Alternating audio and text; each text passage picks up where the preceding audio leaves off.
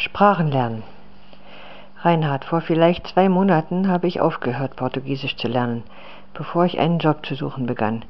Es dauerte einige Zeit, einen Job zu finden, und ich war sehr beschäftigt damit. Und jetzt habe ich keine Zeit, weil ich an meinen Programmierkenntnissen arbeite.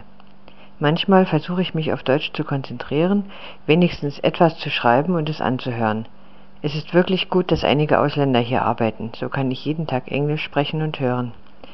Die Menschen hier sind aus verschiedenen Ländern, aus Ungarn, der Ukraine, der Türkei und Holland.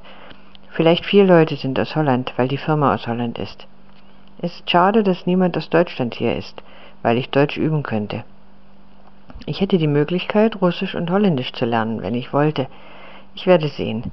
Ich möchte mich noch auf Deutsch konzentrieren und in einem Monat oder 2 beginnen, einfache Gespräche zu haben.